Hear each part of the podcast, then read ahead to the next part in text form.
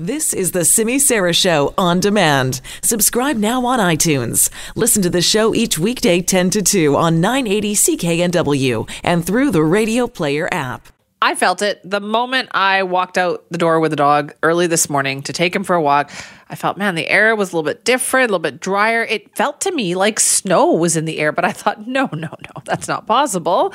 It's not that cold yet. And then I went back inside and looked at the forecast, and it turns out there is that ever so slight possibility, depending on where you are on the South Coast, that yes, the S word is in the forecast. So we thought, you know what that means? It means we have to talk to Mark Madryga, Global BC's chief Yes. meteorologist, who joins us now. Hi, Mark.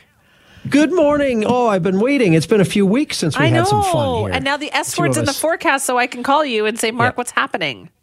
Yes, you can. Uh, we won't probably talk about snow much after we chat now for the next while, Simi, because we're going into a dry spell for several days ahead, but it will be colder. But more on that in a second. Uh, yeah, we had some. Uh, well, you're right. It was above freezing this morning. It, it was um, too warm, really, for most areas to have any snow stick, although it did stick a bit at some higher elevations.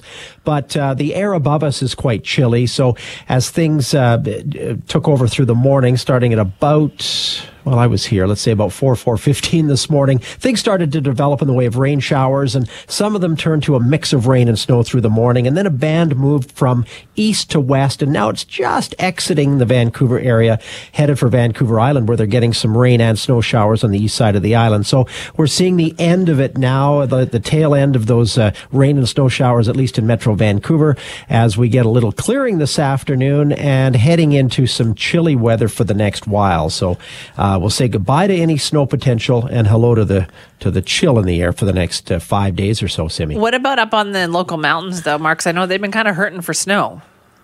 They got some, and and uh, we've been showing some webcams on our uh, on our show on Global News this morning, and uh, you can check that out online too, certainly. But uh, they got a nice little dusting this morning up on the mountains, and they got a dusting, I guess it was yesterday too. So there is some snow up there, and it's cold enough now they can start really making it with Arctic air settling in for the next few days. So good news, there won't be uh, any falling naturally for a while on the North Shore Mountains, at least through probably Sunday or or maybe longer.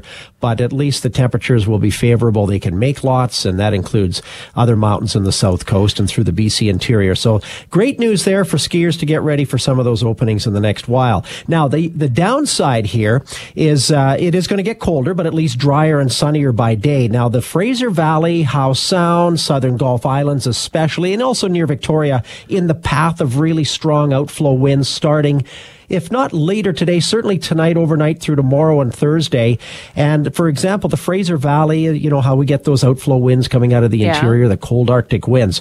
Well, they could easily gust 70 to 80 kilometers an hour. Uh, yeah, uh, and that's not only chilly, but uh, could be damaging as uh, as that is a really strong outflow wind, and it funnels out of the Fraser Canyon and uh, Harrison Lake and, and Howe Sound and comes down through the Fraser Valley. It doesn't hit Vancouver directly. That outflow wind, some southern suburbs closer to the uh, closer to the border will get it, but uh, really that's a, a big story coming. Not so much any snow left, but the gusty, chilly Arctic winds on the way.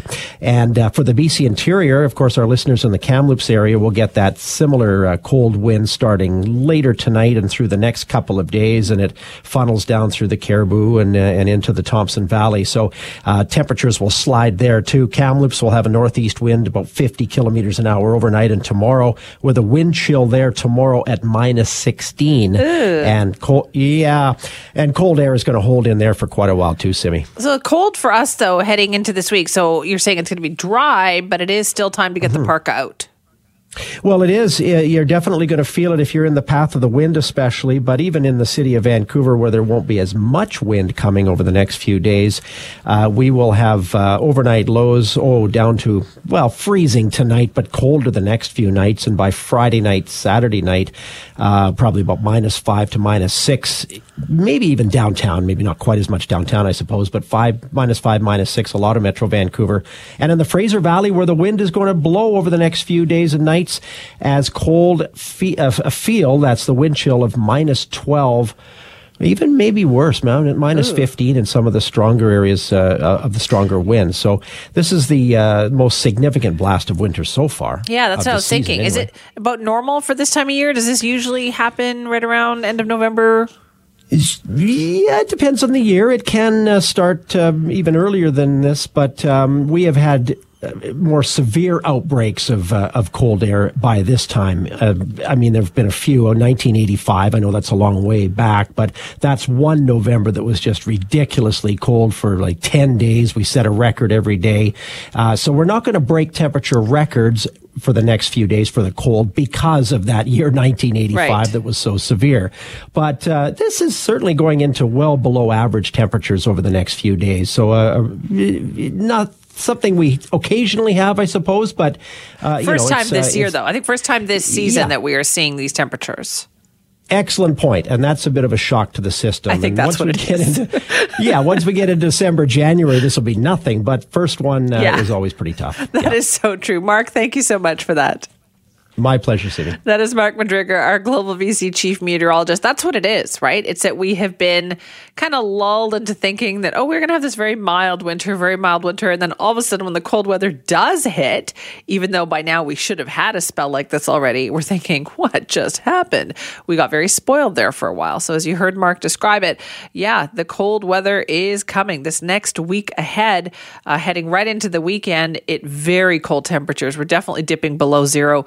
Uh, for those overnight lows as well. So, yeah, get out the parka. You won't need it to cover your head unless your head's really cold, but you definitely need to stay warm out there as the temperatures get pretty cold.